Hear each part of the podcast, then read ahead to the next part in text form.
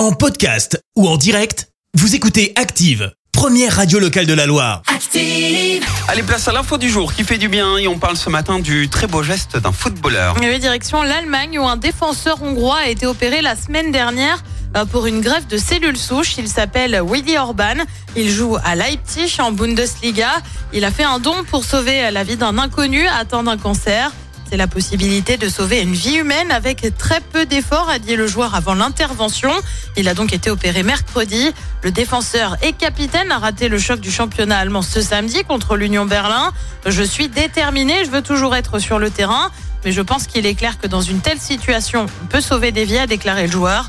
Une rencontre pourrait être organisée avec le receveur dans les prochaines semaines. Merci, vous avez écouté Active Radio, la première radio locale de la Loire. Active.